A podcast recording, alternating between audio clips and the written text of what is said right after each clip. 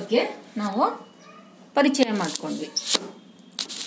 ಇನ್ನೊಮ್ಮೆ ಗಮನಿಸೋಣ. ಏನಿದು ಪ್ರಗತಿಶೀಲ ಸಾಹಿತ್ಯ ಅಂದರೆ? ಇದು ಹತ್ತೊಂಬತ್ತು ನೂರ ನಲವತ್ತೈದರ ಸುಮಾರಿಗೆ ಇಡೀ ಭಾರತದಲ್ಲೇ ಬಂದಂಥ ಒಂದು ಅಲೆ, ಸುಧಾರಣಾವಾದ ಅಥವಾ ಸಮಾಜದಲ್ಲಿ ಸಮಾನತೆಯನ್ನು ತರುವಂತಹ ಒಂದು ಪ್ರಯತ್ನ. ಈ ಪ್ರಯತ್ನದಲ್ಲಿ ಮಾರ್ಕ್ಸ್ವಾದದ ಒಂದು ಪ್ರಭಾವ ಕೂಡ ಇದ್ದದನ್ನು ನಾವು ಗುರುತಿಸಿದ್ವಿ. ಹತ್ತೊಂಬತ್ತು ನೂರ ಇಪ್ಪತ್ತೊಂದರಿಂದ ಹತ್ತೊಂಬತ್ತು ನೂರ ನಲವತ್ತೈದರವರೆಗೆ ಸಾಮಾನ್ಯವಾಗಿ ನಾವು ನವೋದಯದ ಅವಧಿಯನ್ನ ಪರಿಗಣಿಸ್ತೀವಿ.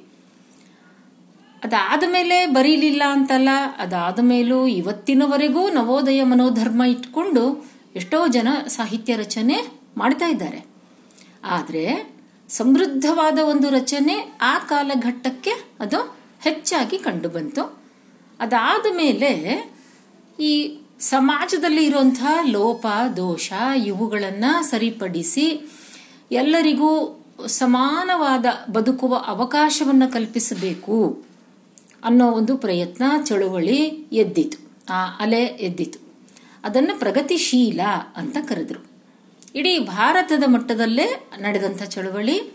ಅದರ ಪರಿಣಾಮ ನಮ್ಮ ಕರ್ನಾಟಕದ ಮೇಲೂ ಆಯಿತು. ಕರ್ನಾಟಕದಲ್ಲಿ ಅನಕ್ರು ಅವರು ಇದರ ನೇತೃತ್ವವನ್ನು ವಹಿಸಿಕೊಂಡರು.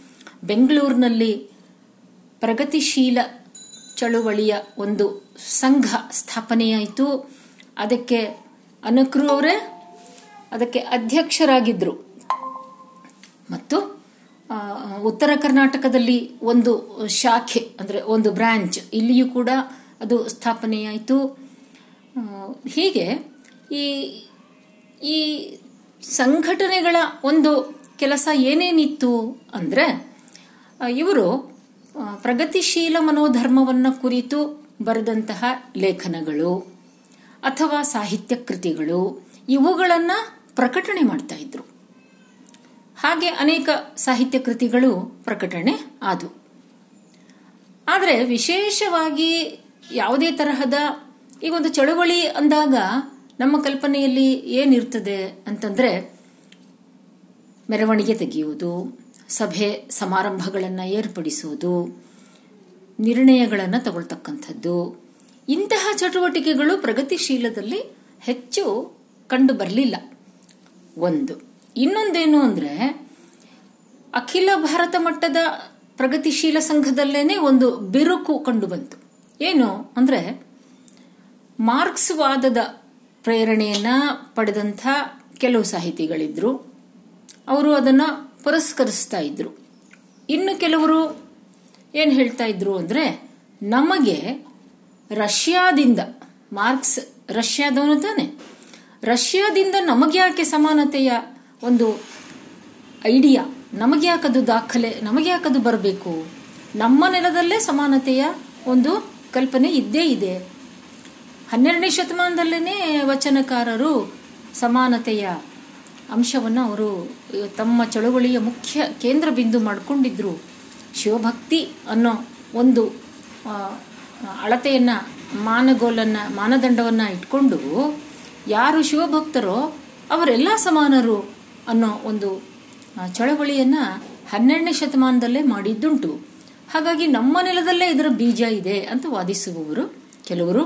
ಹೀಗೆ ಕೆಲವು ಭಿನ್ನಾಭಿಪ್ರಾಯಗಳು ಇದ್ವು ಇದೆಲ್ಲದರ ಜೊತೆಗೆ ಹತ್ತೊಂಬತ್ತು ನೂರ ನಲವತ್ತೈದರ ತನಕ ಈ ಅಲ್ಲ ಹತ್ತೊಂಬತ್ತು ನೂರ ನಲವತ್ತೈದರಿಂದ ಹತ್ತೊಂಬತ್ತು ನೂರ ಐವತ್ತೆರಡರವರೆಗೆ ಪ್ರಗತಿಶೀಲ ಚಳುವಳಿಯ ಅವಧಿ ಹೀಗೆ ಅದು ಬಂತು. ಈ ಅವಧಿಯಲ್ಲಿ ಸಮಾಜದಲ್ಲಿರುವಂತಹ ಅನೇಕ ಲೋಪದೋಷಗಳನ್ನು ತಿದ್ದುವ ಪ್ರಯತ್ನವನ್ನ ನಮ್ಮ ಈ ಸಾಹಿತಿಗಳು ಮಾಡಿದರು. ಮತ್ತೆ ಪ್ರಮುಖವಾಗಿ ಪ್ರಗತಿಶೀಲ ಸಾಹಿತ್ಯದಲ್ಲಿ ಕಥೆ ಮತ್ತು ಕಾದಂಬರಿ ಇವು ಎರಡು ಪ್ರಮುಖವಾಗಿ ಕಂಡುಬಂದವು.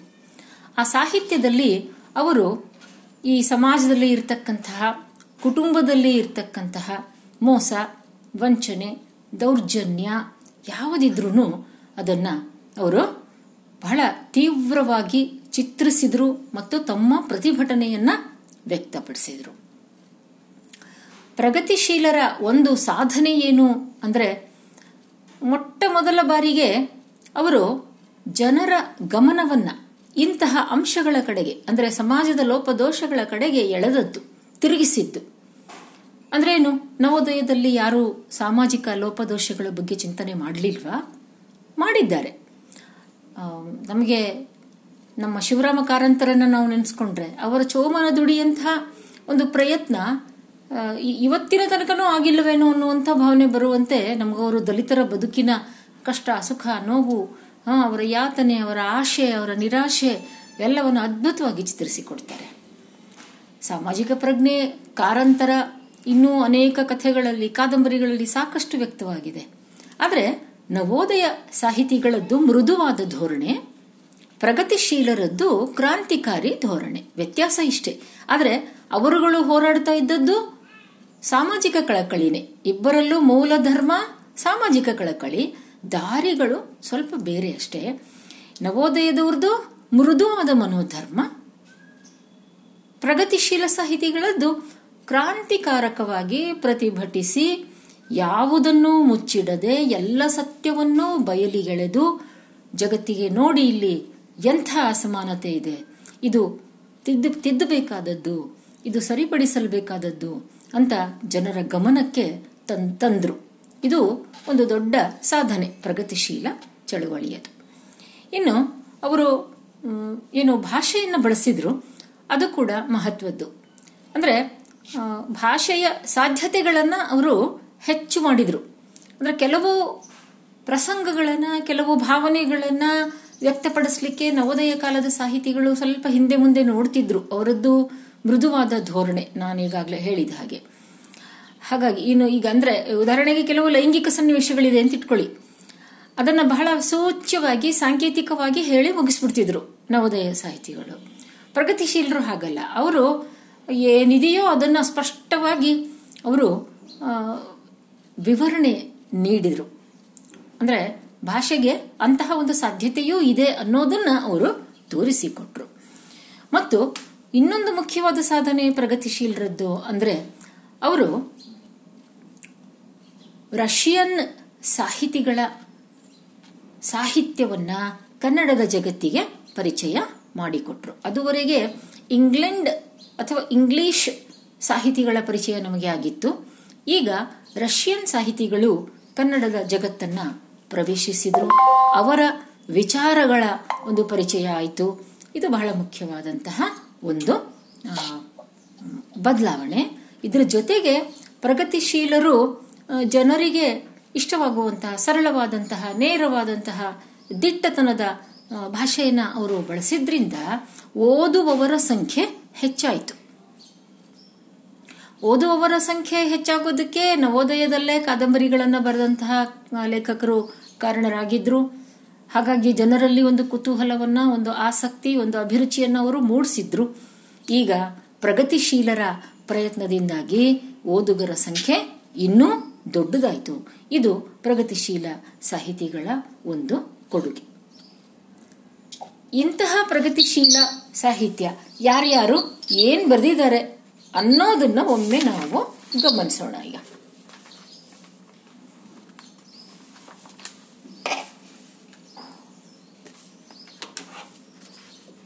ಯಾಕಂದ್ರೆ ಲೇಖಕರನ್ನ ಕುರಿತು ಸಹ ನಿಮಗೆ ಪ್ರಶ್ನೆ ಬರಬಹುದು.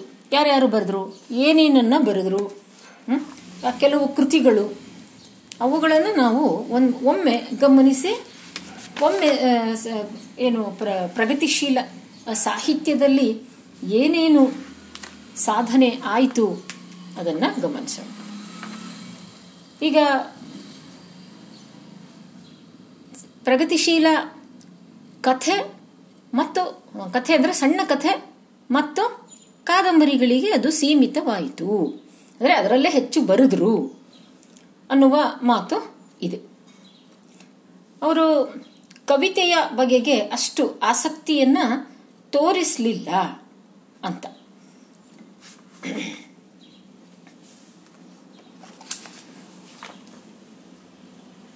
ನಾಟಕ ಮತ್ತು ರಂಗಭೂಮಿ ನೋಡೋಣ. ಕಥೆ ಮತ್ತು ಕಾದಂಬರಿಗೆ ಹೋಗೋದಕ್ಕೆ ಮೊದಲು ನಾಟಕ ಮತ್ತು ರಂಗಭೂಮಿ. ನಾಟಕ ಮತ್ತು ರಂಗಭೂಮಿ ಬೇರೆನಾ? ಬೇರೆ ಬೇರೆನಾ? ಇಲ್ಲ ಪರಸ್ಪರ ಪೂರಕವಾದದ್ದು. ನಾಟಕ ಮತ್ತು ರಂಗಭೂಮಿ ಪರಸ್ಪರ ಪೂರಕವಾದದ್ದು. ನಾಟಕ ನೋಡಿ, ಶಿಷ್ಟ ಸಾಹಿತ್ಯದ ರೂಪದಲ್ಲಿ, ಪ್ರಕಾರದಲ್ಲಿ ನಾಟಕ ಒಂದು. ಒಂದು ನಾಟಕವನ್ನು ಒಬ್ಬ ಲೇಖಕ ರಚಿಸ್ತಾನೆ.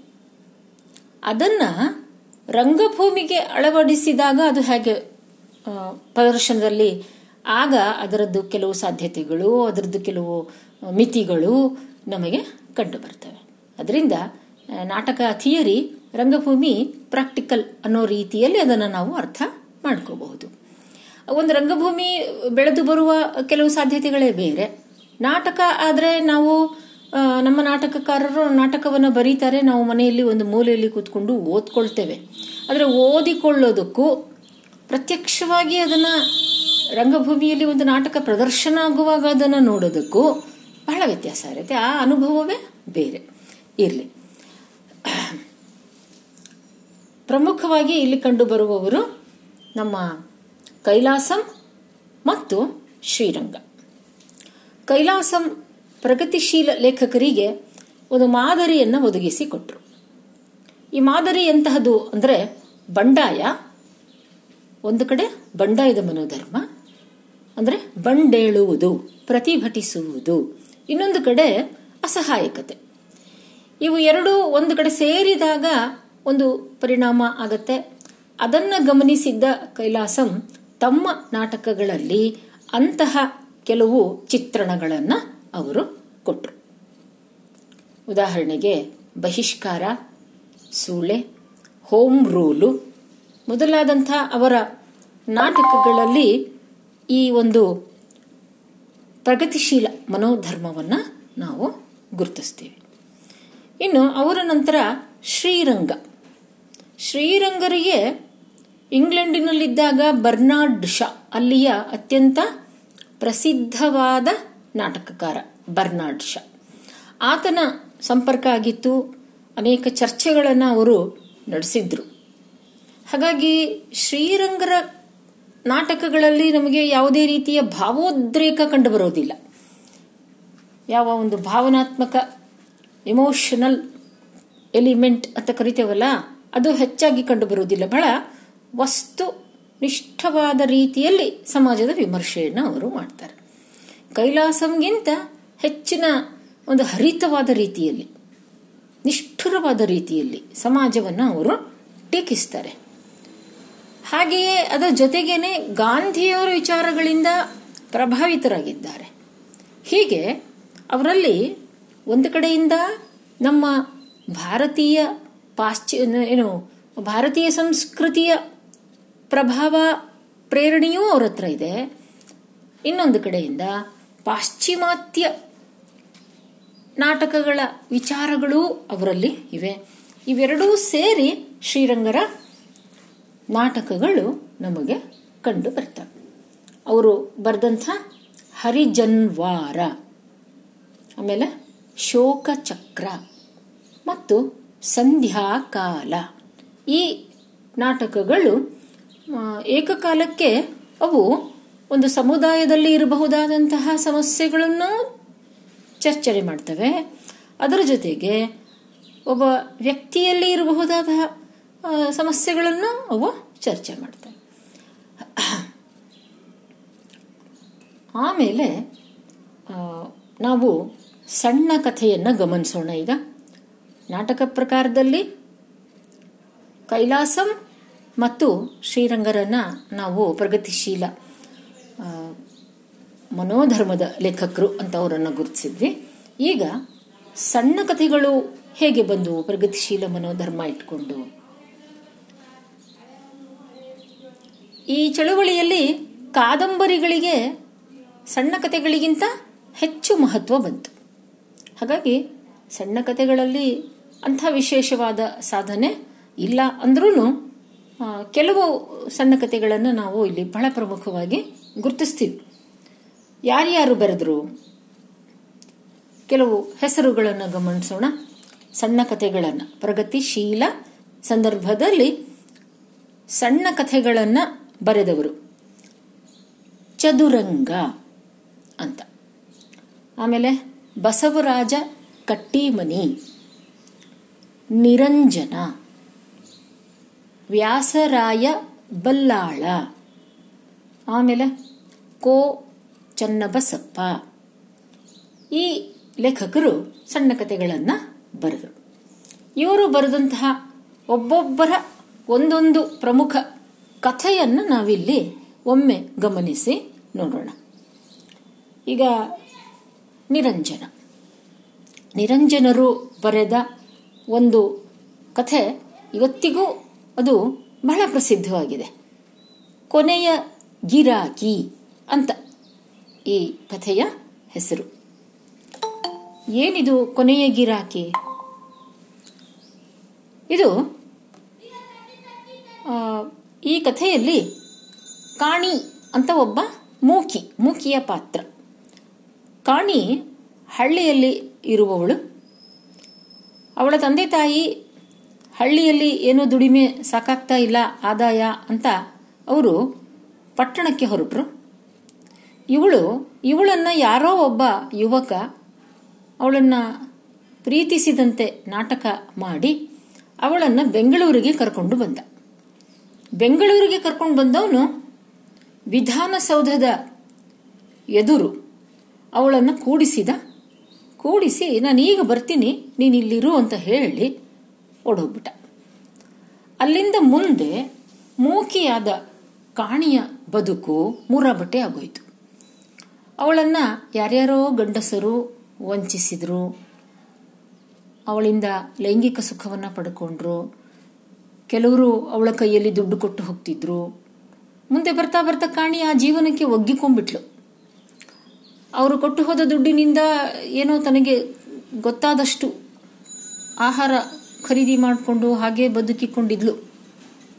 ಮುಂದೆ ಅವಳಿಗೆ ಒಂದು ವಿಚಿತ್ರವಾದ, ಅಸಹ್ಯವಾದ ಒಂದು ಲೈಂಗಿಕ ರೋಗ ಹತ್ಕೊಂತು ಆಗ ಯಾರೂ ಅವಳ ಬಳಿ ಸುಳಿಲಿಲ್ಲ.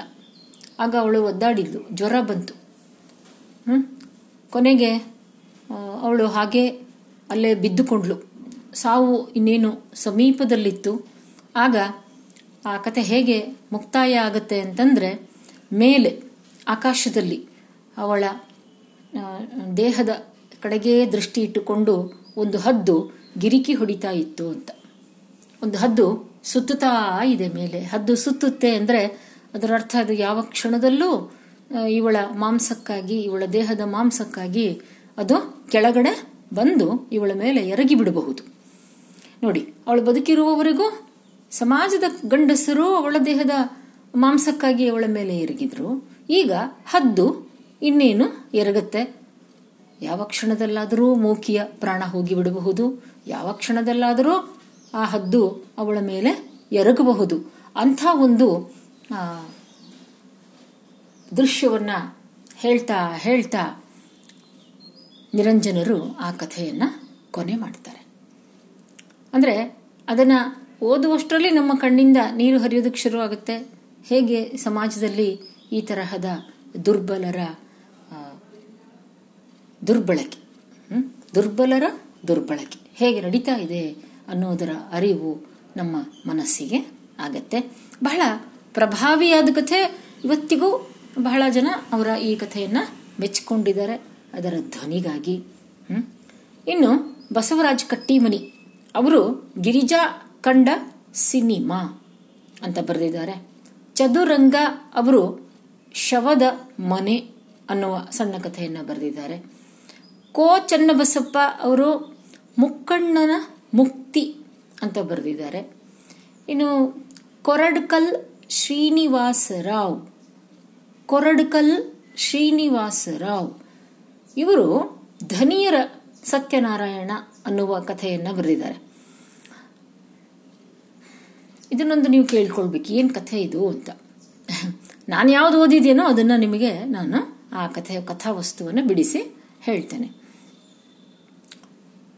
ಈ ಧನಿಯರ ಸತ್ಯನಾರಾಯಣ ಕಥೆ, ಇದು ಹೇಗೆ ಶುರುವಾಗುತ್ತೆ ಅಂದರೆ ಒಂದು ದಲಿತ ಕುಟುಂಬ, ಹೆಣ್ಣು ಮಗಳು ತವರು ಮನೆಗೆ ಹೋಗಿದ್ದಾಳೆ. ಅವಳಿಗೆ ಎಂಟು ವರ್ಷದ, ಐದು ವರ್ಷದ ಒಂದು ಗಂಡು, ಒಂದು ಹೆಣ್ಣು, ಮಗು.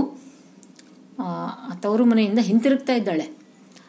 ತಾಯಿ ಕಟ್ಟಿಕೊಟ್ಟ ಬುತ್ತಿ ಗಂಟು, ಅದರ ಜೊತೆಗೆ ಅದನ್ನೆಲ್ಲ ಅವಳು ಹೊತ್ಕೊಂಡಿದ್ದಾಳೆ ತಾಯಿ. ಆದರೆ ಅದರ ಜೊತೆಗೆ ಈ ಪುಟ್ಟ ಮಕ್ಕಳು ಒಂದು ಹೊರಲಾರದ ಹೊರೆಯನ್ನು ಹೊತ್ಕೊಂಡು ಬರ್ತಾ ಇದ್ದಾರೆ.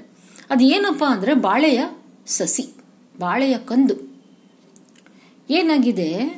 ಇವಳ ತವರು ಮನೆಗೆ ಹೋದಾಗ ಅಲ್ಲಿ ಇವರು ಬಂದಾಗ ಅದೇ ತಾನೇ ಒಂದು ಬಾಳೆ ಗೊನೆಯನ್ನು ಕಡಿದು ಅದು ಹಣ್ಣಾಗೋದಕ್ಕೋಸ್ಕರ ಗೋಣಿ ಚೀಲ ಹೊದಿಸಿ ಅದನ್ನ ಮಂಚದ ಕೆಳಗೆ ದಬ್ಬಿದ್ರು. ಇವರು ಇರುವಷ್ಟು ದಿನವೂ ಅದನ್ನು ತೆಗೆದು ಹಣ್ಣಾದಂತೆಲ್ಲ ಆ ಬಾಳೆಹಣ್ಣುಗಳನ್ನ ಅವಳು ಇವರಿಗೆ ತಿನ್ನೋದಕ್ಕೆ ಕೊಟ್ಟಿದ್ದಾಳೆ, ಅಜ್ಜಿ. ಈ ಮಕ್ಕಳು ಅದ್ರ ಬಗ್ಗೆ ಬಹಳ ಆಸಕ್ತಿಯನ್ನು ಬೆಳೆಸ್ಕೊಂಡ್ರು. ನಮಗೂ ಒಂದು ಸಸಿ ಕೊಡು, ನಾವು ಬೆಳೆಸ್ತೇವೆ ಅಂದ್ರು. ಆಗ ಅವಳು ಅಲ್ಲಿ ಬಿಟ್ಟಿದ್ದಂಥ ಒಂದು ಬಾಳೆ ಕಂದನ್ನ, ಬಾಳೆಯ ಮರಿಯನ್ನ ಬೇರು ಸಹಿತ ಅದನ್ನು ತೆಗೆದು ನೀ ಅದನ್ನು ಚೆನ್ನಾಗಿ ಗುಣಿಚೀಲದಲ್ಲಿ ಕಟ್ಟಿ ಕೊಟ್ಟಿದ್ದಾಳೆ. ಅದನ್ನ ಹೊರಲಾರದೆ ಹೊತ್ತು ತರ್ತಾ ಇದ್ದಾರೆ ಈ ಮಕ್ಕಳು. ಹಾಗೆ ತಂದವರು ಅದನ್ನ ತಮ್ಮ ಗುಡಿಸಿಲಿನ ಅಂಗಳದಲ್ಲಿ ಅದನ್ನ ಅವರು ನೆಟ್ರು. ಈ ಮಕ್ಕಳ ತಂದೆ ಆ ಹೊಲದ ಒಡೆಯನ ಮನೆಯಲ್ಲಿ ಆತ ಆಳಾಗಿ ಕೆಲಸ ಮಾಡ್ತಾನೆ. ಗುಡಿಸಲಿನ ಅಂಗಳದಲ್ಲಿ ಅದನ್ನು ನೆಟ್ರು. ದಿನವೂ ಶಾಲೆಯಿಂದ ಬರ್ತಿದ್ದಂಗೆ ಕೂತ್ಕೊಳ್ಳೋದು, ಅದನ್ನು ನೋಡೋದು. ನೀರು ಹಾಕೋದು, ತಾವೇ ನೀರು ಹಾಕಿ ಅದನ್ನು ಬೆಳೆಸಿದರು. ಕೊನೆಗೆ ಅದು ದೊಡ್ಡದಾಯಿತು, ಹೂ ಬಿಟ್ಟಿತು, ಗೊನೆಯೂ ಬಿಟ್ಟಿತು. ಈಗ ಮಕ್ಕಳಿಗೆ ಕುತೂಹಲ, ಯಾವಾಗ ಅದರಲ್ಲಿ ಎಲ್ಲ ಕಾಯಿಗಳು ಬರ್ತಾವೋ, ಯಾವಾಗ ಅದನ್ನು ಕಡಿದು ಒಳಗಿಟ್ಕೊಂಡು ತಾವು ಅಜ್ಜಿ ಮನೆಯಲ್ಲಿ ತಿಂದ ಹಾಗೆ ಬಾಳೆಹಣ್ಣುಗಳನ್ನು ತಿನ್ನಬಹುದೋ ಅನ್ನುವ ಆಶೆಯಲ್ಲಿ ಕಾಲ ಕಳೀತಾ ಇದ್ದಾರೆ. ಅದೇ ಸಂದರ್ಭಕ್ಕೆ ಆ ಧನಿಯ ಮನೆಯಲ್ಲಿ, ಧನಿ ಅಂದರೆ ಧಣಿ, ಒಡೆಯ, ಅವನ ಮನೆಯಲ್ಲಿ ಸತ್ಯನಾರಾಯಣ ಪೂಜೆಯನ್ನು ಇಟ್ಕೊಂಡ್ರು. ಆ ಪೂಜೆಗಾಗಿ ಬಾಳೆಹಣ್ಣು ಬೇಕಾಯಿತು. ಆ ಪೂಜೆಯ ಯಾವುದೋ ಕೆಲಸವನ್ನು ಹೇಳೋದಕ್ಕೆ ಅಂತ ಆ ಧಣಿ ಈ ಮಕ್ಕಳ ತಂದೆಯ ಗುಡಿಸಲಿನ ಹತ್ರ ಬಂದವನ ಕಣ್ಣಿಗೆ ಈ ಬಾಳೆಹಣ್ಣಿನ ಗೊನೆ ಬಿತ್ತು. ಅವನು ಆ ಆಳನ್ನು ಕರೆದು ಎಷ್ಟು ಒಳ್ಳೆ ಕಾಯಿ ಬಿಟ್ಟಿದೆ ಇದನ್ನ ದೇವರಿಗೆ ಅರ್ಪಿಸಬೇಕು, ತಂದು ಕೊಟ್ಬಿಡು ನಾಳೆ ಅಂತ ಹೇಳ್ಬಿಟ್ಟ. ಆಗ ಮಕ್ಕಳು ಎದೆ ಹೊಡೆದು ಬಿಡ್ತಾರೆ. ಅವನು ಕೂಡ ಎದೆ ಹೊಡೆದ ಒಡೆಯ, ಮಕ್ಕಳು ಬೆಳೆಸಿದ್ದಾರೆ ಅಂತೇನೋ ಹೇಳೋಕೆ ಹೋದ. ಏನೋ? ದೇವರಿಗೋಸ್ಕರ ಕೇಳಿದ್ರೆ ಹಿಂದೆ ಮುಂದೆ ನೋಡ್ತೀಯಾ ನೀನು? ಅಂತ ಬೈದು ಬಿಟ್ಟೆ. ಸರಿ. ಮರುದಿನ ಅವನು ಮಕ್ಕಳು ಇನ್ನೂ ಎಚ್ಚೆತ್ತುಕೊಳ್ಳೋದಕ್ಕೆ ಮುಂಚೆನೇ ಅದನ್ನ ಕಡಿದು, ಒಯ್ದು ದಣಿಯರ ಮನೆಯಲ್ಲಿ ಇಟ್ಟು ಬರಬೇಕಾಯಿತು. ಮಕ್ಕಳು ಪಾಪ ಬಹಳ ನೊಂದುಕೊಂಡ್ವು ಮಕ್ಕಳೇನು ಮಾಡಿದ್ರು? ಅಲ್ಲಿ ಆಗಲೇ ಮತ್ತೊಂದು ಮರಿ ಅಲ್ಲಿ ಚಿಗುರುಡ್ದಿತ್ತು. ಬಾಳೆ ಗೊನೆ ಬಿಟ್ಟ ಮೇಲೆ ಒಂದು ಗೊನೆ ಬಿಟ್ಟಿತು ಅಂದ್ರೆ ಅದೇ ಅದರ ಕೊನೆ. ತಿರುಗಿ ಮತ್ತೆ ಅಲ್ಲಿ ಮತ್ತೆ ಇನ್ನೊಂದು ಗೊನೆ ಬಿಡುವುದಿಲ್ಲ. ಆದರೆ ಆ ಗೊನೆ ಬಿಡುವಷ್ಟರಲ್ಲೇ ಅದು ಇನ್ನೊಂದು ಚಿಗುರನ್ನ, ಇನ್ನೊಂದು ಸಸಿಯನ್ನ ಅದು ಹೊರಗೆ ಹಾಕ್ತದೆ. ಹಾಗೆ ಮತ್ತೊಂದು ಸಸಿ ಬಂದಿದೆ. ಆದರೆ ಈ ಮಕ್ಕಳು ಆ ಸಸಿಯನ್ನ ತುಳಿದು ಅದನ್ನ ಕತ್ತರಿಸಿ ಎಸೆದು ಕುಣಿದಾಡಿಬಿಡ್ತಾರೆ ತಮ್ಮ ಆವೇಶವನ್ನ ಅವರು ಅಲ್ಲಿ ವ್ಯಕ್ತಪಡಿಸ್ತಾರೆ. ಅದನ್ನು ಓದುವಾಗ ಓದುಗರ ಹೊಟ್ಟೆ ಕಿವಿಚಿ ಬರುತ್ತೆ. ಕರುಳು? ಬಹಳ ಸಂಕಟ ಆಗುತ್ತೆ. ಮಕ್ಕಳ ನೋವು ನಮ್ಮ ತನಕ ಅದು ಮುಟ್ಟುವ ಹಾಗೆ ಲೇಖಕ ತುಂಬ ಚೆನ್ನಾಗಿ ಆ ಕಥೆಯನ್ನ ಬರೀತಾರೆ ಬರೀತಾರೆ. ಹೀಗೆ? ಇಂತಹ ಎಷ್ಟೋ ಕಥೆಗಳು ಬಂದು ಇನ್ನು ಈ ಕಥೆಗಳ ನಂತರ ನಾವು ಗಮನಿಸಬೇಕಾದದ್ದು ಕಾದಂಬರಿಗಳನ್ನು. ಇದೇ ಸಂದರ್ಭದಲ್ಲೇ ನಮ್ಮ ಹೆಣ್ಣು ಮಕ್ಕಳು ಕೂಡ ಸಣ್ಣ ಕಥೆಗಳನ್ನು ಬರೆದ್ರು. ಇದೇ ಪ್ರಗತಿಶೀಲ ಮನೋಧರ್ಮದಲ್ಲೇ ಈ ಸಂದರ್ಭ ಮತ್ತು ಅದೇ ಮನೋಧರ್ಮ ಇಟ್ಕೊಂಡು ಹೆಣ್ಣು ಮಕ್ಕಳು ಬರೆದ್ರು. ಅದನ್ನು ನಾವು ಗಮನಿಸಬೇಕಿಲ್ಲಿ ಪ್ರಮುಖವಾಗಿ. ಈಗಾಗಲೇ ನಾವು ನವೋದಯ ಕಾಲದಲ್ಲಿ ನಂಜನಗೂಡು, ತಿರುಮಲಾಂಬ ಮೊದಲಾದವರು ಬರೆದ್ರು ಅನ್ನೋದನ್ನ ನೋಡಿದ್ವಿ. ಈಗ ಹೆಣ್ಣು ಮಕ್ಕಳು ತಮ್ಮ ಬದುಕಿನ ನೋವುಗಳ ಬಗ್ಗೆ, ದುಃಖ ಮತ್ತು ಯಾತನೆಗಳ ಬಗ್ಗೆ ಬರೆದಿದ್ರು. ಆಗ ಈಗೂ ಕೂಡ ಅಂಥ ವಿಚಾರಗಳೇ ಇವೆ, ಆದರೆ ಅವು ಪ್ರಗತಿಪರವಾಗಿವೆ. ಅದು ಅವರಿಗೆ ಗೊತ್ತಿದ್ದೋ, ಗೊತ್ತಿಲ್ಲದೆಯೋ ಅವು ಪ್ರಗತಿಶೀಲ ಚಿಂತನೆಯನ್ನ ಅವು ವ್ಯಕ್ತಪಡಿಸ್ತಾ ಇವೆ. ಉದಾಹರಣೆಗೆ ಕೊಡಗಿನ ಗೌರಮ್ಮ. ನೋಡಿ, ಕೊಡಗಿನ ಗೌರಮ್ಮನವರನ್ನ ನಾವು ಎಲ್ಲಿ ಅವರನ್ನು ಅಳವಡಿಸ್ಕೋಬೇಕು ಅನ್ನೋದು ಅವರು ನವೋದಯದಲ್ಲೂ ಬರ್ತಾರೆ. ಈಗ ಪ್ರಗತಿಶೀಲದಲ್ಲೂ ಅವರನ್ನು ನಾವು ಗಮನಿಸ್ತಾ ಇದ್ದೇವೆ. ಕೊಡಗಿನ Gowramma, H V Savitramma, Saraswatibai Rajwade, H S Katyayani, Shyamala Belgaumkar ಮೊದಲಾದವರ ಕಥೆಗಳನ್ನು ನಾವು ಗಮನಿಸಬಹುದು. ಹೇಗೆ? ಪ್ರಗತಿಶೀಲ ಸಣ್ಣ ಕಥೆಗಳನ್ನು ನೋಡಿದ್ವಿ. ಈಗ ಕಾದಂಬರಿಗಳನ್ನು ಗಮನಿಸೋಣ. ಪ್ರಗತಿಶೀಲ ಕಾದಂಬರಿಗಳದು ಕನ್ನಡ ಕಾದಂಬರಿಯ ಚರಿತ್ರೆಯಲ್ಲಿ ಒಂದು ರೋಚಕವಾದ ಅಧ್ಯಾಯ ಅಂತ ಲೇಖಕರು ಹೇಳ್ತಾರೆ, ವಿದ್ವಾಂಸರು ಹೇಳ್ತಾರೆ. ಯಾಕಂದ್ರೆ ಪ್ರಗತಿಶೀಲ ಮನೋಧರ್ಮ ಇಟ್ಕೊಂಡು ಬರೆಯಲಿಕ್ಕೆ ಶುರು ಮಾಡಿದ ಲೇಖಕರು ಎಷ್ಟೋ ದಿನಗಳ ಕಾಲ ಹಾಗೆ ಬರಹವನ್ನು ಮುಂದುವರಿಸಿದರು. ಚಳುವಳಿ ನಿಂತ ಮೇಲೂ ಅವರು ಮುಂದುವರಿಸಿದ್ರು. ಕೆಲವರು ಬದಲಾವಣೆ ಮಾಡಿಕೊಂಡ್ರು. ಇನ್ನು ಕೆಲವರು ಅದೇ ಉದ್ದೇಶ ಇಟ್ಕೊಂಡೇ ಬರೆದ್ರು. ಆದರೆ ಅತ್ಯುತ್ತಮವಾದಂತಹ ಸಾಹಿತ್ಯ ರಚನೆ ಆಯಿತು. ಯಾರ್ಯಾರು ಬರೆದ್ರು ಕಾದಂಬರಿಗಳನ್ನು? ನೋಡೋಣ. ಅನಕ್ರು ಅವರು ಇಲ್ಲಿ ಬಹಳ ಪ್ರಮುಖರು. ಯಾಕಂದರೆ ನೇತಾರ ಅವರೇ ಪ್ರಗತಿಶೀಲ ಚಳುವಳಿಯ ನೇತೃತ್ವವನ್ನು ವಹಿಸಿದಂಥವರು. ಅವರು ಸಾಕಷ್ಟು ಓದಿಕೊಂಡಿದ್ದರು ಪಾಶ್ಚಾತ್ಯ ಲೇಖಕರು ಮತ್ತು ಪಾಶ್ಚಾತ್ಯ ಸಾಹಿತ್ಯವನ್ನು ಅವರು ಓದ್ಕೊಂಡಿದ್ರು. ಆ ಎಲ್ಲ ಹಿನ್ನೆಲೆಯಲ್ಲಿ ಅವರು ಕಾದಂಬರಿಗಳನ್ನು ರಚಿಸ್ತಾರೆ.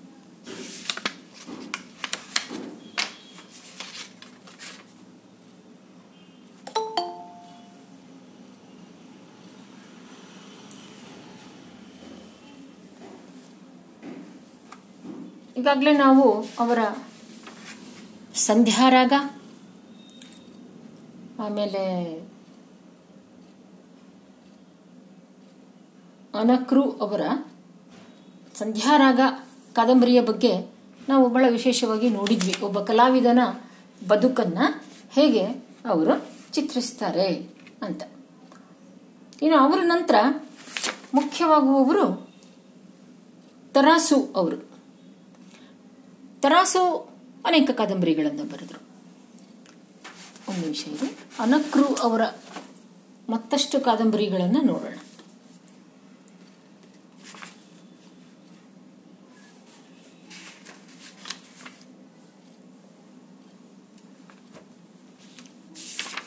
ಅನಕ್ರು ಅವರ ಕೆಲವು ಕಾದಂಬರಿಗಳ ಹೆಸರುಗಳು.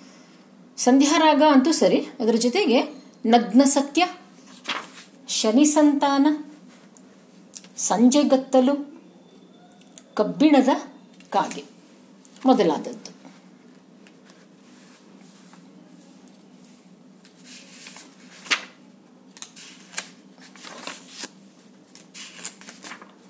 ಅನಕರು ಅವರು ಬರೆದಂಥ ಕಾದಂಬರಿಗಳಲ್ಲಿ ಕೆಲವು ವಿಷಯಗಳನ್ನು ನೋಡೋಣ. ಏನಾಯಿತು? ಇದರಲ್ಲಿ ಈ ಶನಿ ಸಂತಾನ ಅಥವಾ ನಗ್ನ ಸತ್ಯ, ಇಂತಹ ಕಾದಂಬರಿಗಳಲ್ಲಿ ವೇಶ್ಯ ಸಮಸ್ಯೆ, ಕಾಮದ ಸಮಸ್ಯೆಗಳನ್ನು ನಗರು ಆರಿಸ್ಕೊಂಡ್ರು. ನಗ್ನ ಸತ್ಯ ಕಾದಂಬರಿಯಲ್ಲಿ ಮೂವರು ಹೆಂಗಸರು ಮುಖ್ಯ ಪಾತ್ರಗಳು. ಇವಳು ಒಬ್ಬಳು ಇದರಲ್ಲಿ ಭಾಗ್ಯಮ್ಮ.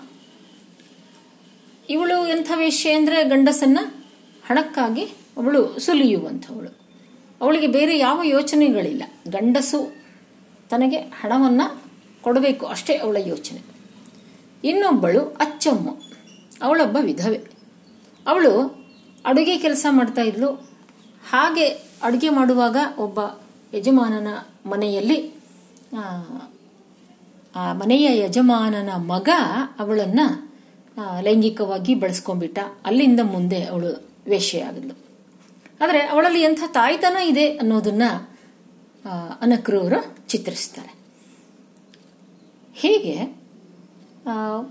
ಇಂತಹ ಲೈಂಗಿಕ ಬದುಕನ್ನ ಹೆಚ್ಚಾಗಿ ಅನಕ್ರು ಅವರು ತಮ್ಮ ಕೃತಿಗಳಲ್ಲಿ ಚಿತ್ರಿಸಿದರು. ಇನ್ನು, ಇವರ ನಂತರ ಬರೋರು ತರಾಸು. ತರಾಸು ಬರೆದಂಥ ಕಾದಂಬರಿಗಳು, ಚಂದವಳ್ಳಿಯ ತೋಟ ಶಿಶು ದೈತ್ಯ ಹಂಸಗೀತೆ. ಹಂಸಗೀತೆ ಒಬ್ಬ ಸಂಗೀತಗಾರನ ಕಥೆಯನ್ನು ಹೇಳುವ ಕಾದಂಬರಿ. ಇದು ಸಿನಿಮಾ ಕೂಡ ಆಯಿತು. ಹಂಸಗೀತೆ. ಮಸಣದ ಹೂವು, ಬಿಡುಗಡೆಯ ಬೇಡಿ ಬಿಡುಗಡೆಯ ಬೇಡಿ ಕೂಡ ಸಿನಿಮಾ ಆಯಿತು. ಇವು ಇವೆ. ಆದರೆ ಇವೆಲ್ಲಕ್ಕಿಂತಲೂ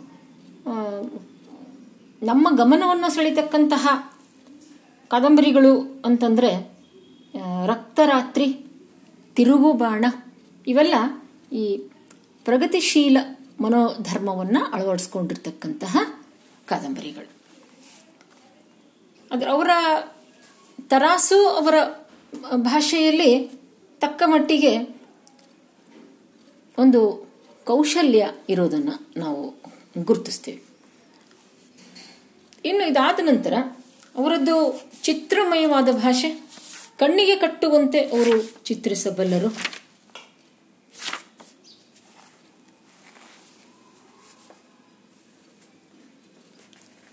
ಇವರಿಬ್ಬರ ನಂತರ ಅನಕ್ರು ಮತ್ತು ತರಾಸು ಅವರ ಬಳಿಕ ಪ್ರಮುಖರಾಗ್ತಕ್ಕಂಥವರು ಬಸವರಾಜ ಕಟ್ಟಿಮನಿ. ಬಸವರಾಜ ಕಟ್ಟಿಮನಿ ಅವರು ಜರತಾರಿ ಜಗದ್ಗುರು. ಮೋಹದ ಬಲೆಯಲ್ಲಿ ಜ್ವಾಲಾಮುಖಿಯ ಮೇಲೆ ಇಂತಹ ಕಾದಂಬರಿಗಳನ್ನು ಕೊಟ್ಟರು ಇದರ ಜೊತೆಗೆ ಆಮೇಲೆ ಖಾನಾವಳಿಯ ನೀಲ ಮತ್ತು ನಾನು ಪೊಲೀಸನಾಗಿದ್ದೆ. ಇಂತಹ ಕಾದಂಬರಿಗಳು. ಅದರಲ್ಲೆಲ್ಲ ನಮಗೆ ಕಟ್ಟಿಮಿನಿಯವರ ಬರಹ ಯಾಕೆ ಹೆಚ್ಚು ಇಷ್ಟ ಆಗುತ್ತೆ ಅಂತಂದರೆ ಈ ಗ್ರಾಮೀಣ ಪರಿಸರದ ಚಿತ್ರಣವನ್ನು ಬಹಳ ಚೆನ್ನಾಗಿ ಅವರು ಅಲ್ಲಿ ತರ್ತಾರೆ. ಬಸವರಾಜ್ ಕಟ್ಟಿಮನಿಯವರನ್ನ ನಾವು ವಿಶೇಷವಾಗಿ ನೆನೆಸ್ಕೊಳ್ಳೋದು ಅಂತಂದ್ರೆ ಅವರು ಬರೆದಂತಹ ಮಾಡಿ ಮಡಿದವರು ಅನ್ನುವ ಕಾದಂಬರಿಗಾಗಿ. ಈ ಕಾದಂಬರಿಯಲ್ಲಿ ಅವರು ನಾಡಿನ ಸ್ವಾತಂತ್ರ್ಯ ಹೋರಾಟವನ್ನು, ಒಂದು ಐತಿಹಾಸಿಕ ಮಹತ್ವವನ್ನು ಈ ಕಾದಂಬರಿ ಪಡ್ಕೊಳ್ತದೆ. ಸ್ವಾತಂತ್ರ್ಯ ಹೋರಾಟವನ್ನು ಅಲ್ಲಿ ಅವರು ಚಿತ್ರಿಸ್ತಾರೆ. ಒಂದು ಐದಾರು ಜನ ಯುವಕರು ಒಂದು ಗೂಡಿ. ಹೇಗೆ ಅವರು ಬ್ರಿಟಿಷ್ ಸರ್ಕಾರದ ವಿರುದ್ಧ ಅಸಹಕಾರ ಚಳುವಳಿಯನ್ನು ಹೇಗೆ ಅವರು ಹೋರಾಡಿದರು? ಗಾಂಧೀಜಿ ಕೊಟ್ಟಂತಹ ಮಾಡು ಇಲ್ಲವೇ ಮಾಡಿ ಅನ್ನುವಂತಹ ಒಂದು ಕರೆ. ಅದನ್ನು ಅವರು ಮಾಡೋ ಇಲ್ಲವೇ ಮಡಿಯಲ್ಲ ಅವರು ಮಾಡಿದರೂ ಕೂಡ ಮತ್ತು ಕೊನೆಯಲ್ಲಿ ಮಡಿದರೂ ಸಹ ಅನ್ನೋದನ್ನು ನಮ್ಮ ಕಟ್ಟಿಮನಿಯವರು ಬಹಳ ಅದ್ಭುತವಾಗಿ ಹೃದಯ ಸ್ಪರ್ಶಿಯಾಗಿ ಕಾದಂಬರಿಯಲ್ಲಿ ನಿರೂಪಿಸ್ತಾರೆ. ಇನ್ನು ಪ್ರಗತಿಶೀಲರಲ್ಲಿ ಈ ಪ್ರಮುಖರ ನಂತರ ಯಾರ್ಯಾರು? ಅನ ಕೃಷ್ಣರಾಯರು ಬಸವರಾಜ ಕಟ್ಟಿಮನಿಯವರು ಮತ್ತು ತರಾಸು ತ ರಾ ಸು ತ ರಾ ಸುಬ್ಬರಾಯರು ಇವರ ಬಳಿಕ ಪ್ರಮುಖರಾಗ್ತಕ್ಕಂಥವರು ನಿರಂಜನ. ನಿರಂಜನರು ಬರೆದಂಥ ಕಾದಂಬರಿಗಳನ್ನು ನೋಡೋಣ. ವಿಮೋಚನೆ, ರಂಗಮ್ಮನ ಮಠಾರ ಬನಶಂಕರಿ, ಚಿರಸ್ಮರಣೆ, ಮೃತ್ಯುಂಜಯ, ಈ ತರಹದ ಕೃತಿಗಳು. ಇವು, ಇವುಗಳಲ್ಲಿ ಯಾವ ಅಬ್ಬರ ಇಲ್ಲ, ಬಹಳ ಹೋರಾಟದ ಧ್ವನಿ ಅನ್ನೋದು ಇಲ್ಲಿ ಇಲ್ಲ. ಆದರೆ ಆ ಕಥಾವಸ್ತುವಿನಲ್ಲಿಯೇ ಪ್ರಗತಿಶೀಲ ಮನೋಧರ್ಮ ನಮಗೆ ಕಂಡು ಬರ್ತದೆ ಆ ದೃಷ್ಟಿಯಿಂದ ನಿರಂಜನರ ಬರವಣಿಗೆಯನ್ನು ನಾವು ಬಹಳ ಮೆಚ್ಚಿಕೊಳ್ಳುವಂತಹ ಒಂದು ಒಂದು ದಾರಿ ನಮಗಲ್ಲಿ ಕಂಡು ಬರ್ತದೆ ಹೀಗೆ ಪ್ರಗತಿಶೀಲ ಚಳುವಳಿಯಲ್ಲಿ ಒಂದಾದ ಮೇಲೊಂದರಂತೆ ಸಣ್ಣ ಕಥೆಗಳು ಕಾದಂಬರಿಗಳು ಬರ್ತಾ ಹೋದವು ಅವುಗಳ ಜೊತೆ ಜೊತೆಗೆ ನಿರಂಜನರ ಜೊತೆಗೆ ಮತ್ತೆ ಮುಖ್ಯವಾಗ್ತಕ್ಕಂಥದ್ದು ಅಂದರೆ ಚದುರಂಗ ಅಂತ ಒಬ್ಬ ಲೇಖಕರು ಬರ್ತಾರೆ. ಚದುರಂಗರನ್ನ ನವ್ಯ ಲೇಖಕರು ಅನ್ನಬೇಕೋ ಅಥವಾ ಪ್ರಗತಿಶೀಲ ಅನ್ನಬೇಕೋ ಅನ್ನುವಂಥ ಒಂದು ಚರ್ಚೆ ವಿಮರ್ಶಕರಲ್ಲಿ ಇದೆ. ಯಾಕೆ ಅಂದರೆ ಚದುರಂಗ ಪ್ರಗತಿಶೀಲ ಚಳುವಳಿಯ ಕೊನೆ ಕೊನೆ ಭಾಗದಲ್ಲಿ ಬರುವ ಲೇಖಕ. ಹಾಗಾಗಿ ಅವರು ಕೊನೆ ಕೊನೆಯ ಭಾಗದಲ್ಲಿ ಬರೆದ್ರೂ ಅವರ ಬರಹದಲ್ಲಿ ಮಾತ್ರ ನವ್ಯದ ವಿನ್ಯಾಸ ಇದೆ, ಮನೋಧರ್ಮ ಪ್ರಗತಿಶೀಲವಾಗಿದೆ. ಹಾಗಾಗಿ ಎರಡೂ ಕಡೆಗಳಲ್ಲೂ ನಾವು ಚದುರಂಗರನ್ನ ಪರಿಗಣಿಸ್ತೇವೆ. ಅವರು ಬರೆದದ್ದು ವೈಶಾಖ ಅನ್ನುವ ಒಂದು ಕಾದಂಬರಿ ಬಹಳ ಪ್ರಸಿದ್ಧವಾದದ್ದು. ವೈಶಾಖ. ಗ್ರಾಮೀಣ ಪರಿಸರದ ಕಾದಂಬರಿ ಅದು. ಈ ಗ್ರಾಮೀಣ ಪರಿಸರದ ಕಾದಂಬರಿಯಲ್ಲಿ ಅವರು ಹೇಗೆ ಒಬ್ಬ ಒಂದು ಒಂದು ಒಂದು ಬ್ರಾಹ್ಮಣ ಕುಟುಂಬ, ಆ ಬ್ರಾಹ್ಮಣ ಕುಟುಂಬದಲ್ಲಿ ಎಳೆಯ ವಯಸ್ಸಿಗೆ ವಿಧವೆಯಾಗ್ತಕ್ಕಂತಹ ಸೊಸೆ, ಆ ಸೊಸೆಯನ್ನ ಲೈಂಗಿಕವಾಗಿ ಬಳಸ್ಕೊಳ್ಳೋದಕ್ಕೆ ಪ್ರಯತ್ನ ಮಾಡುವ ಮಾವ. ಒಂದು ಕಡೆ. ಇನ್ನೊಂದು ಕಡೆ ದಲಿತ ಸಮಾಜ, ದಲಿತ ಸಮಾಜದ ಬದುಕು, ಅವರ ಜೀವನದ ಕಷ್ಟ, ನಷ್ಟಗಳು. ಹೀಗೆ? ಒಂದು ದಲಿತ ವರ್ಗದ ಕುಟುಂಬ, ಒಂದು ಬ್ರಾಹ್ಮಣ ಕುಟುಂಬ, ಅವೆರಡನ್ನ ಹೇಳ್ತಾ ಹೇಳ್ತಾ ಹೇಳ್ತಾ ಸಮಾಜದಲ್ಲಿ ಹೇಗೆ ಈ ಮೇಲ್ವರ್ಗ, ಕೆಳವರ್ಗ ಇವುಗಳ ಬದುಕಿನ ಕೆಲವು ನಿಯಮಗಳು, ಅವೆಲ್ಲ ಯಾವ ರೀತಿಯಲ್ಲಿ ಅವು ಈ ಅಂತರವನ್ನು ಸೃಷ್ಟಿಸ್ತಾ ಹೋಗ್ತವೆ, ತಾರತಮ್ಯವನ್ನ ಮಾಡ್ತಾ ಹೋಗ್ತವೆ ಅನ್ನೋದನ್ನ ಅಲ್ಲಿ ತಿಳಿಸ್ತಾರೆ ಅವರು. ಸರ್ವಮಂಗಳ ಚದುರಂಗ ಅವರ ಮತ್ತೊಂದು ಕಥೆ. ಚದುರಂಗ ಅವರದು ಬಹಳ ಒಂದು ಅಂತರವನ್ನು ಇಟ್ಕೊಂಡು ಬರೆಯುವಂತಹ ಒಂದು ಬರಹ ಅವರದು. ಆಮೇಲೆ ಶ್ರೀರಂಗರು ಕೂಡ ಪ್ರಗತಿಶೀಲ ಮನೋಧರ್ಮ ಇಟ್ಕೊಂಡು ಕಾದಂಬರಿಗಳನ್ನು ಬರೆದರು. ಕಡಿಮೆ, ಅವರು ನಾಟಕಕಾರ ಪ್ರಮುಖವಾಗಿ ಆದರೆ ಒಂದೆರಡು ಕಾದಂಬರಿಗಳನ್ನು ಬರೆದರು. ಪ್ರಕೃತಿ ಅನ್ನೋದು ಒಂದು. ಆಮೇಲೆ ವಿಶ್ವಾಮಿತ್ರನ ಸೃಷ್ಟಿ. ಈ ಕಾದಂಬರಿಗಳು ಮತ್ತು ಅನಾದಿ, ಅನಂತ ಇಂತಹ ಕಾದಂಬರಿಗಳನ್ನು ಶ್ರೀರಂಗ ಬರೆದಿದ್ದಾರೆ. ಈ ಕಡೆ ರೊಮ್ಯಾಂಟಿಕ್ ಕೂಡ ಅಲ್ಲ, ಆ ಕಡೆ ಪೂರ್ತಿ ನವ್ಯ ಅಲ್ಲ. ಒಂದು ಬಗೆಯ ಪ್ರಗತಿಶೀಲತೆಯನ್ನು ನಾವು ಇವರ ಕೃತಿಗಳಲ್ಲಿ, ಶ್ರೀರಂಗರ ಕಾದಂಬರಿಗಳಲ್ಲಿ ನಾವು ಗಮನಿಸಬಹುದು. ಹೀಗೆ ನಮ್ಮ ಲೇಖಕರು ಪ್ರಗತಿಶೀಲ ಸಂದರ್ಭದಲ್ಲಿ ಅನೇಕ ಕಥೆ, ಕಾದಂಬರಿಗಳನ್ನು ಅವರು ಬರೆದರು. ಅದರಲ್ಲಿ ಪ್ರಮುಖವಾಗಿ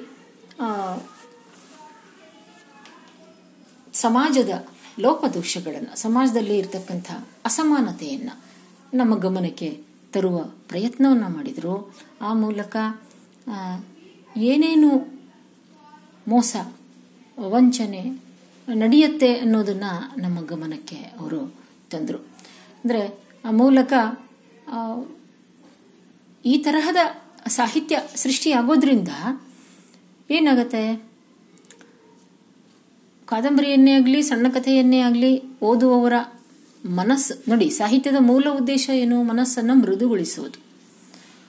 ಮನುಷ್ಯನ ಮನಸ್ಸು ಕಠಿಣವಾಗಬಾರದು. ಅದು ಯಾವಾಗಲೂ ಉತ್ತಮವಾದದ್ದಕ್ಕೆ ಮಿಡಿಯುವ ಒಂದು ಸ್ಪಂದನ ಶಕ್ತಿಯನ್ನ ಉಳಿಸ್ಕೊಂಡಿರಬೇಕು. ಆ ಶಕ್ತಿಯನ್ನು ಉಳಿಸುವಲ್ಲಿ ಸಾಹಿತ್ಯ ಕೆಲಸ ಮಾಡುತ್ತೆ. ಹಾಗೆ ಸಮಾಜದಲ್ಲಿರೋ ಇಂತಹ ಕ್ರೌರ್ಯ, ದಬ್ಬಾಳಿಕೆ ಅದರಿಂದ ನೊಂದುಕೊಳ್ಳುವವರು ಆ ನೋವು ಅದನ್ನು ನಮ್ಮ ಗಮನಕ್ಕೆ ತಂದಾಗ ಅದನ್ನು ಓದುವವರ ಮನಸ್ಸು ಮೃದುಗೊಳ್ಳುತ್ತೆ. ಸಮಾಜದಲ್ಲಿರೋ ಒಂದು ಈ ಅನ್ಯಾಯದ ವಿರುದ್ಧ ಮನಸ್ಸು ನೊಂದುಕೊಳ್ಳುತ್ತೆ. ಮನಸ್ಸು ಮೃದುಗೊಂಡ್ರೆ ಸಾಕು. ಅಲ್ಲಿಂದ ಮುಂದೆ ಕೆಲಸ ಸಾಗತ್ತೆ. ಆದರೆ ಹಾಗಂತ ನಾವು ಸಾಹಿತ್ಯದಿಂದಲೇ ಸಮಾಜದ ಸುಧಾರಣೆ ಸಾಧ್ಯ ಅಂತ ಹೇಳಕ್ಕಾಗಲ್ಲ. ಸಾಹಿತ್ಯವೂ ಕೂಡ ಸಮಾಜ ಸುಧಾರಣೆಯನ್ನ ಮಾಡುವುದಕ್ಕೆ ಸಾಧ್ಯ. ಯಾಕಂದ್ರೆ ಅದು ಮನಸ್ಸನ್ನ ಪ್ರಮುಖವಾಗಿ ಪರಿವರ್ತನೆ ಮಾಡುವ ಶಕ್ತಿಯನ್ನ ಉಳ್ಳಂತಹ ಒಂದು ಮಾಧ್ಯಮ, ಸಾಹಿತ್ಯ.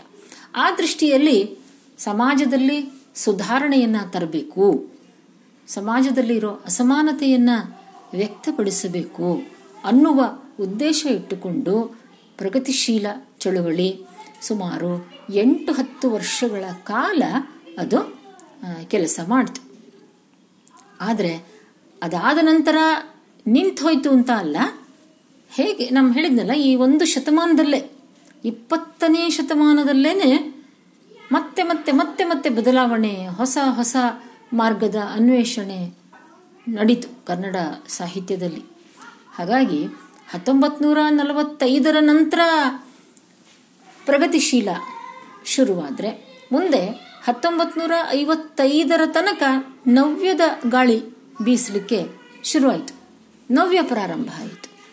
ಸುಮ ಅದು ಕೂಡ ಮುಂದೆ ಸುಮಾರು ಹತ್ತು ವರ್ಷಗಳ ಕಾಲ ನವ್ಯದ ಒಂದು ಒಳ್ಳೆ ಸಮೃದ್ಧವಾದಂಥ ಸಾಹಿತ್ಯ ರಚನೆ ಆಯಿತು. ಕವಿತೆ ಸಣ್ಣ ಕತೆ ಕಾದಂಬರಿ, ನಾಟಕಗಳು ಇವೆಲ್ಲ ರಚನೆಯಾದವು ನವ್ಯದಲ್ಲಿ. ಹೀಗಾಗಿ ನವ್ಯದ ಒಂದು ಜೋರಾದ ಅಬ್ಬರದ ಅಲೆಯಲ್ಲಿ ಪ್ರಗತಿಶೀಲದ ಒಂದು ಆಕ್ರೋಶ, ಆರ್ಭಟ, ಅದು ಹಿನ್ನೆಲೆಗೆ ಸರಿ ಹಾಗಾಗಿ ಪ್ರಗತಿಶೀಲದ ನಂತರ ಮುಖ್ಯವಾಗ್ತಕ್ಕಂಥದ್ದು ನವ್ಯ. ನವ್ಯ ಸುಮಾರು ಹತ್ತು ವರ್ಷಗಳ ಕಾಲ ಇತ್ತು, ಆಮೇಲೆ ನವ್ಯದ ಒಂದು ಅಬ್ಬರ ಕಡಿಮೆಯಾಯಿತು. ಅದು ಕಡಿಮೆಯಾಗ್ತಿದ್ದಂತೆ ದಲಿತ ಮತ್ತು ಬಂಡಾಯ ಸಾಹಿತ್ಯದ ಧೋರಣೆಗಳು ಆ ಮೂಲಕ ಸಾಹಿತ್ಯ ರಚನೆ ಶುರುವಾಯಿತು. ಹೀಗೆ ಸುಮಾರು ನಾಲ್ಕು ಬಗೆಯ ನವೋದಯ ಪೂರ್ವ ನವೋದಯ, ಪ್ರಗತಿಶೀಲ, ನವ್ಯ, ದಲಿತ ಮತ್ತು ಬಂಡಾಯ. ಹೀಗೆ ಈ ಮನೋಧರ್ಮಗಳು ಇಡೀ ಶತಮಾನ ಏನಿದೆ, ಇಪ್ಪತ್ತನೆಯ ಶತಮಾನವನ್ನು ಪೂರ್ತಿಯಾಗಿ ಅವು ಆವರಿಸಿಕೊಂಡಿವೆ. ಇತ್ತೀಚಿನ ನಮ್ಮ ಕನ್ನಡ ಸಾಹಿತ್ಯ ಏನಿದೆಯಲ್ಲ, ಇದು ಏನಾಗಿದೆ? ಈ ಎಲ್ಲ ಮನೋಧರ್ಮಗಳು ಇವೆ ಇಲ್ಲಿ. ಈಗ ರಚನೆ ಆಗ್ತಾ ಇರತಕ್ಕಂತಹ ಸಾಹಿತ್ಯದಲ್ಲಿ ಈ ಎಲ್ಲ ಮನೋಧರ್ಮಗಳು ಕೂಡ ಇವೆ. ಹಾಗಾಗಿ ಪ್ರಗತಿಶೀಲ ಸಾಹಿತ್ಯದ ಒಂದು ಅಧ್ಯಯನವನ್ನು ನಾವು ಇದುವರೆಗೆ ನೋಡಿದ್ವಿ. ಏನೇನನ್ನ ಬರೆದ್ರು, ಹೇಗೆ ಬರೆದ್ರು? ಈ ಎಲ್ಲ ಲೇಖಕರು, ಸಾಂಘಿಕ ಚಟುವಟಿಕೆಗಳು ನಡೀತು, ಇಲ್ಲ ಅಂತಿಲ್ಲ. ಆದರೆ ಅದಕ್ಕಿಂತ ಕಡಿಮೆ ಯಾಕೆ? ಅದಕ್ಕಿಂತ ಹೆಚ್ಚಾಗಿ ಸಾಹಿತ್ಯಿಕ ಚಟುವಟಿಕೆಗಳಿಗೆ, ಅಂದರೆ ಕಥೆ ಕವನಗಳನ್ನು, ಕಥೆ ಮತ್ತು ಕಾದಂಬರಿಗಳನ್ನು ಬರೆದು, ಆ ಮೂಲಕ ಜನರ ಮನಸ್ಸನ್ನು ಬಡಿದೆಬ್ಬಿಸಲಿಕ್ಕೆ ಪ್ರಯತ್ನ ಪಟ್ಟರು ಈಗ ನಾವು ಕಟ್ಟಿಮನಿಯವರ ಲೇಖನದ ಬಗ್ಗೆ ಹೇಳ್ತಾ ಇದ್ದೆ. ಅಲ್ಲಿ ಬಸವರಾಜ್ ಸಾದರ್ ಅಂತ ಒಬ್ಬ ಲೇಖಕರಿದ್ದಾರೆ ಈಗ ನಮ್ಮಲ್ಲಿ. ಅವರು ಪೂರ್ತಿಯಾಗಿ ಬಸವರಾಜ್ ಕಟ್ಟಿಮನಿಯವರ ಮೇಲೇ ಒಂದು ಪಿ ಎಚ್ ಡಿ ಅಧ್ಯಯನ ಮಾಡಿ ಒಂದು ಪುಸ್ತಕವನ್ನು ಅವರು ಪ್ರಕಟಣೆ ಮಾಡಿದ್ದಾರೆ. ಹೀಗೆ, ಅಂದರೆ ಒಬ್ಬ ಲೇಖಕನನ್ನು ಪ್ರಗತಿಶೀಲ ಸಂದರ್ಭದಲ್ಲಿಟ್ಟು ನೋಡ್ತಕ್ಕಂಥದ್ದು. ಎಷ್ಟರ ಮಟ್ಟಿಗೆ ಅವರು ಆ ಮನೋಧರ್ಮಗಳನ್ನು ಮೈಗೂಡಿಸ್ಕೊಂಡಿದ್ರು, ಏನು ಅನ್ನೋದನ್ನೆಲ್ಲ ಅಲ್ಲಿ ಅವರು ಬಹಳ ಚೆನ್ನಾಗಿ ಚರ್ಚೆ ಮಾಡಿದ್ದಾರೆ. ಹೀಗೆ, ನೋಡಿ, ಇನ್ನೊಮ್ಮೆ ನಾವು ಸಂಗ್ರಹವಾಗಿ ಪ್ರಗತಿಶೀಲದ ಬಗ್ಗೆ ಚರ್ಚೆ ಮಾಡೋಣ. ಏನಿದು?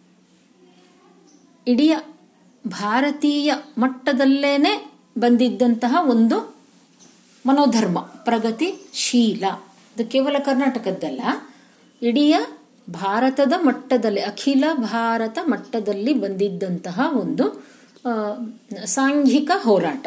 ಸಂಘವನ್ನು ಸ್ಥಾಪಿಸಿ, ಪ್ರಗತಿಶೀಲ ಬರಹಗಾರರ ಸಂಘ ಅಂತಲೇ ಸ್ಥಾಪಿಸಿದರು. ಹಾಗೆ ಸ್ಥಾಪಿಸಿದಾಗ ಅದರಲ್ಲಿ ಭಾರತದ ಮಟ್ಟದಲ್ಲಿ ಇದ್ದಂಥ ಲೇಖಕರು ಮತ್ತು ರಾಜಕೀಯ ನೇತಾರರು ಇಬ್ಬರು ಸೇರಿಯೇ ಆ ಹೋರಾಟವನ್ನು ರೂಪಿಸಿದರು. ಅದರ ಒಂದು ಪರಿಣಾಮ ನಮ್ಮ ಕರ್ನಾಟಕದ ಮೇಲಾಯಿತು. ನಮ್ಮ ಕರ್ನಾಟಕದಲ್ಲಿ ಅನಕ್ರು ಅವರು ಇದರ ನೇತೃತ್ವವನ್ನು ವಹಿಸಿಕೊಂಡ್ರು. ಅತ್ಯುತ್ತಮ ಕೃತಿಗಳನ್ನು, ಪ್ರಗತಿಶೀಲ ಮನೋಧರ್ಮದ ಕೃತಿಗಳನ್ನು, ಲೇಖಕನ ಲೇಖನಗಳನ್ನು ಆ ಸಂಘದ ಮೂಲಕ ಪ್ರಕಟಣೆ ಮಾಡಿದರು. ಸ್ವತಃ ತಾವು ಐದಾರು ವರ್ಷ ಕರ್ನಾಟಕದ ತುಂಬ ತಿರುಗಾಡಿ ಭಾಷಣಗಳನ್ನು ಕೊಟ್ಟರು ಉಪನ್ಯಾಸಗಳನ್ನು ಮಾಡಿದರು. ಜನರಿಗೆ ಪ್ರಗತಿಶೀಲದ ಮಹತ್ವವನ್ನು ತಿಳಿ ಹೇಳಿದರು. ಆದರೆ ಬರ್ತಾ ಬರ್ತಾ ಏನಾಯಿತು?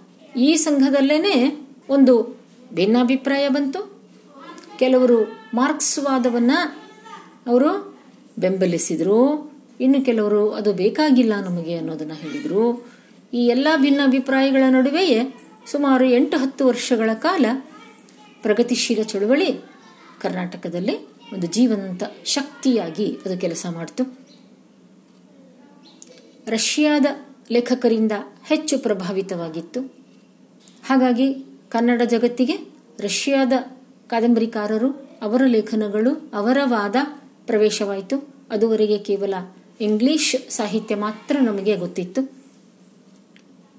ಆಮೇಲೆ ಕನ್ನಡ ಭಾಷೆಗೆ ಒಂದು ವಿಶೇಷ ಶಕ್ತಿಯನ್ನ ಪ್ರಗತಿಶೀಲ ಲೇಖಕರು ಕೊಟ್ಟರು ಯಾವುದೇ ಒಂದು ಸನ್ನಿವೇಶವನ್ನ, ಯಾವುದೇ ಒಂದು ಹಿಂಜರಿಕೆ ಇಲ್ಲದೆ ವರ್ಣಿಸುವಂತಹ ಒಂದು ಶಕ್ತಿಯನ್ನು ಕನ್ನಡ ಭಾಷೆಗೆ ಅವರು ತಂದುಕೊಟ್ರು ಸಮಾಜದ ಲೋಪದೋಷವನ್ನು ಹೇಳೋದ್ರಿಂದಾಗಿ ಜನರಿಗೆ ಕಾದಂಬರಿಗಳು ಹೆಚ್ಚು ರುಚಿಸಿದ್ವು.